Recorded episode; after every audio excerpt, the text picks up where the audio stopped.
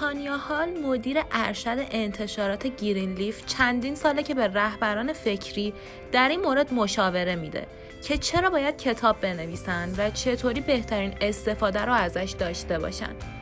پس خودش باید به حرفش عمل می‌کرد و اول کتاب خودش رو مینوشت. اون توی کتاب Ideas, Influence and Income توصیه ها و مواردی رو در این باره ذکر می‌کنه که چطوری ایده هاتون رو تبدیل به کتاب کنید.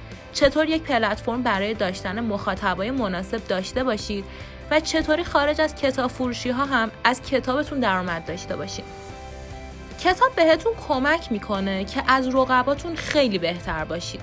به عنوان یک رهبر تفکری شما دانش و مهارت هایی برای به اشتراک گذاشتن دارید. اما چطوری می‌تونین از رقباتون متمایزتر و خاصتر باشین؟ توی دنیای business امروز کتاب معادل کارت ویزیت platinum یه. هر کسی می‌تونه یه مشاور باشه.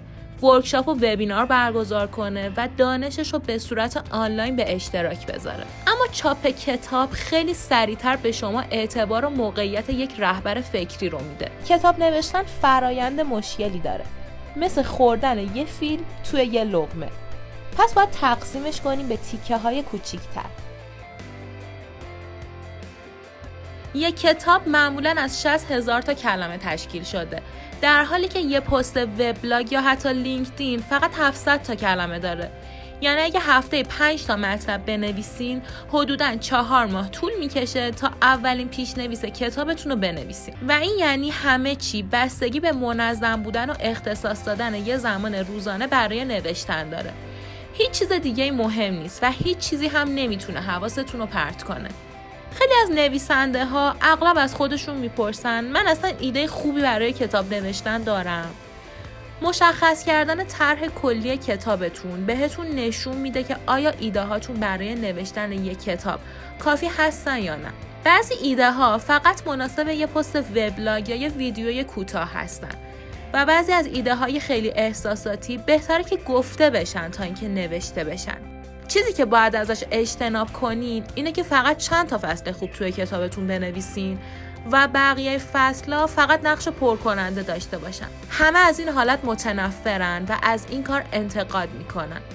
نوشتن کتاب در واقع یه مسیره برای راه اندازی بیزینس مربوط به اون. برای موفقیت باید به فراتر از فروش توی کتاب فروشی ها فکر کنید. اما مرحله بعد از چاپ کتاب چیه؟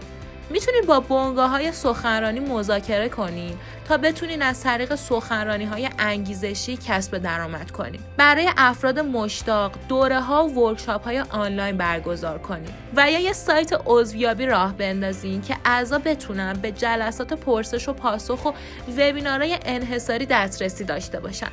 داشتن یه تیم مناسب می‌تونه توی رسیدن به این هدف کمکتون کنه.